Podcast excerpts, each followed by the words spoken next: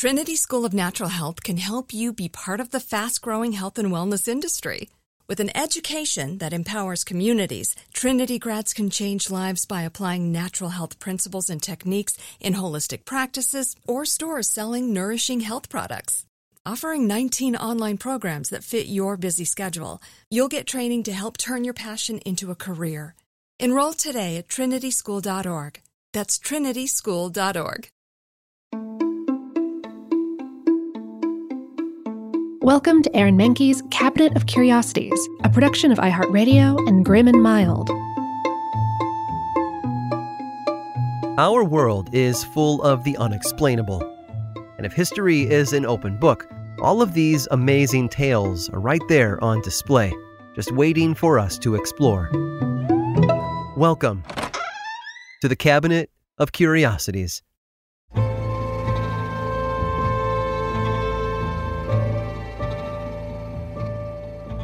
It's one of our greatest fears, waking up in a small, confined space under 6 feet of dirt.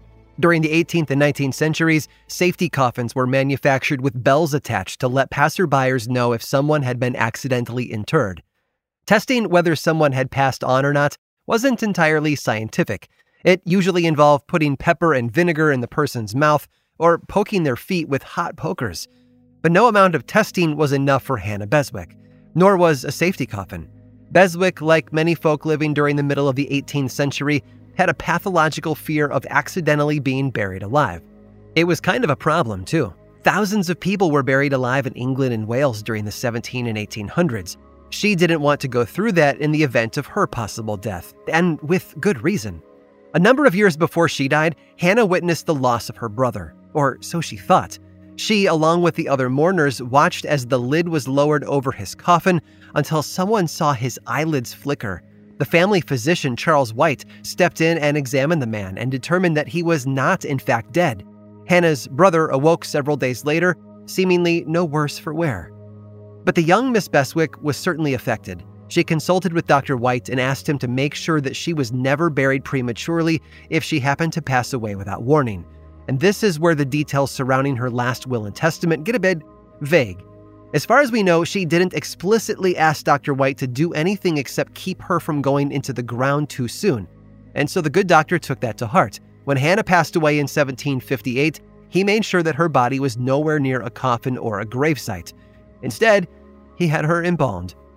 A mixture of turpentine and vermilion were injected into her veins, while camphor, nitre, and resin were put in place of her organs. Her body was then coated in fragrant oils, and the box she was stored in was filled with plaster of Paris to preserve her. By this point, Hannah Beswick was dead. There was no doubt about that. But she couldn't be placed in the ground yet. Rather, her corpse was held at the home of a family member before Dr. White took possession of her body. He put it on display in a clock case inside of his own house. She remained there until his death in 1813, at which point the late Miss Beswick was transferred to another doctor by the name of Ollier, who donated her in 1828 to the up-and-coming Museum of the Manchester Natural History Society. Placed right inside the museum's entrance, Hannah became known as the Manchester Mummy and was placed next to an Egyptian and a Peruvian mummy. She became a big hit with visitors and the press, as there were several articles written about her after she entered the museum. The facility was eventually taken over by Manchester University in 1867, at which point it was decided that Hannah Beswick was officially dead. There was no chance of her coming alive anymore, and so it was time to lay her to rest. But it wasn't as simple as just placing her in a coffin and lowering her into the ground. According to an English law put in place in 1837, a medical examiner had to issue a certificate of death before a person could be buried. Since Hannah had died in 1758, a letter was sent to the Secretary of State asking for permission to inter her remains. Permission was swiftly granted, and on July 22nd of 1868, Hannah Beswick was buried in an unmarked grave in a Manchester cemetery. She was 110 years old. Some claimed to see her ghost, clad in a black silk gown and a white cap, walking through the parlor of her old home.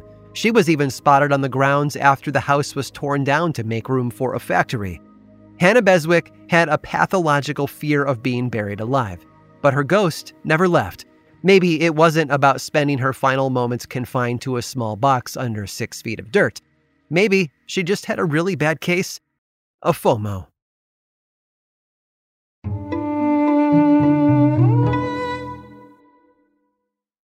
Like many of us, you might think identity theft will never happen to you. But consider this. There's a new identity theft victim every 3 seconds in the U.S. That's over 15 million people by the end of this year, equal to the populations of New York, Los Angeles, and Chicago combined.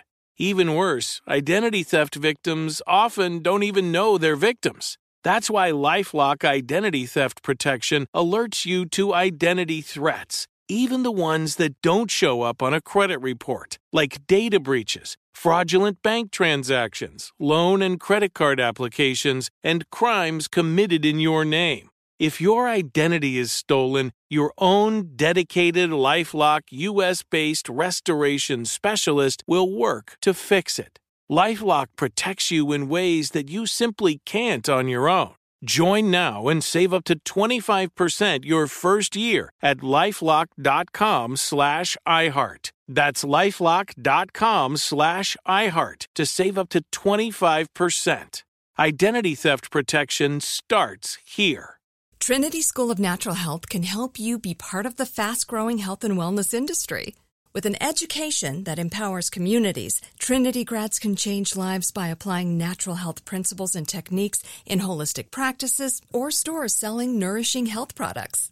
Offering 19 online programs that fit your busy schedule, you'll get training to help turn your passion into a career. Enroll today at trinityschool.org. That's trinityschool.org.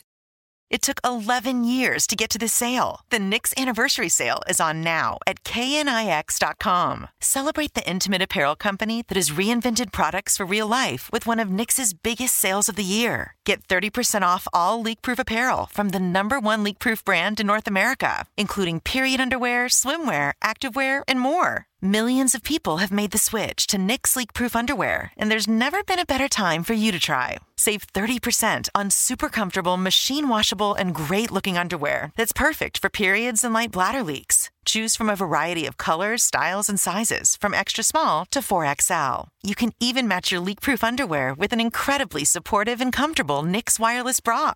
Don't miss this chance to stock up on your Knix favorites or try something new. It only happens once a year at Knix.com. That's knix.com for the Knix Anniversary Sale. Hurry, the sale ends on Monday, May 13th. Go to knix.com. That's knix.com.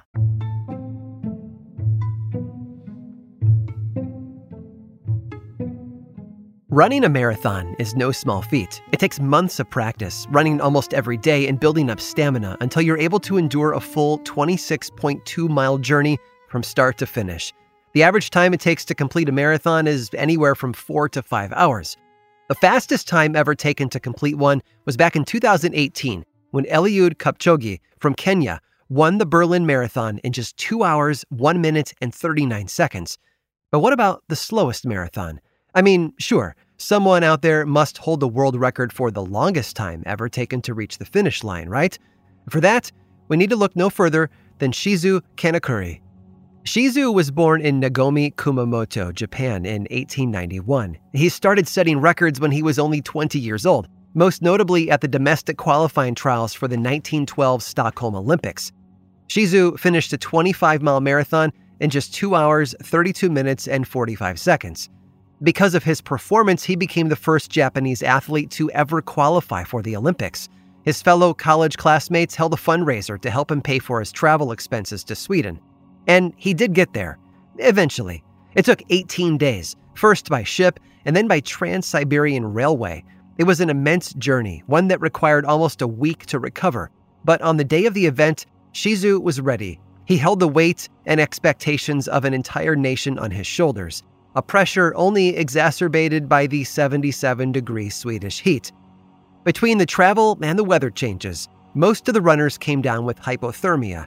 Even Kanakuri's own coach was beset with tuberculosis, so he wasn't able to train properly before the race. Regardless of his setbacks, though, Shizu was at the starting line on race day, and he took off running. He had the opportunity to not only set a new world record by winning this event, but also be the first Japanese competitor to win a gold medal at the Olympics. Hours after the race began, though, the first runners started to cross the finish line, and Kanakuri was nowhere to be found. He had simply vanished. Race officials tried looking him up, as did his coach and teammate, but he was just gone. So what happened to the miracle runner who was supposed to carry his country to Olympic victory? According to some reports, the intense heat caused him to pass out in a nearby garden. Others claim that he decided to pay a visit to an outdoor party that was going on. Regardless of the reason, Kanakuri was taken in by a kind Swedish family who fed him, gave him a change of clothes, and a place to sleep for the night. He was despondent over failing his team and his homeland, believing he had disappointed everybody and brought shame to them. He went back to Japan without telling anyone. He didn't even notify the race officials that he had returned. The Swedes started telling stories about the lost runner, how he was like a ghost looking for the finish line that would never come. And in a way, that was true. Shizu Kanakuri was so distraught over not finishing the Olympic race that he never stopped running. He made it his life's mission to restore honor to both himself and Japan by doing what he did best. And that meant teaching, founding other long-distance races, and building up a national interest in the sport. He also got women involved as well, and made an effort to train blind students by letting them guide themselves using a string tied from the starting line to the finish. Kanakuri was all about inclusion, but sadly, he never finished the race that had given him his start in the first place. And then, in 1967, Shizu got a call from a Swedish journalist. He invited the 76-year-old athlete to finish what he had started all those years ago. Kanakuri went back to Stockholm's Olympic Stadium, where 18,000 screaming fans and handfuls of journalists from all over the world watched as he finally crossed the finish line of a race that had started 54 years, 8 months, 6 days, 5 hours, 32 minutes, and 20.3 seconds earlier. He was awarded the Guinness World Record for longest time to complete a marathon, after which Kanakuri took a brief detour to visit the home of the family that had taken him in during the original race. The couple, of course, was long gone, but their son now lived there, and he served Kanakuri a glass of orange juice. When asked for a comment on finally completing his race, Kanakuri didn't give an impassioned speech about finishing what you've started, or seeing things through to the end. He simply told the truth. It has been a long race, but then I got myself a wife, 6 children, and 10 grandchildren during it. And that takes time, you know? Curious, to say the least.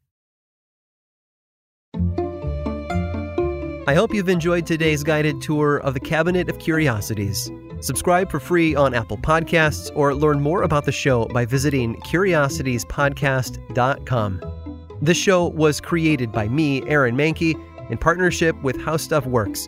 I make another award-winning show called Lore, which is a podcast, book series, and television show. And you can learn all about it over at theworldoflore.com. And until next time, stay curious.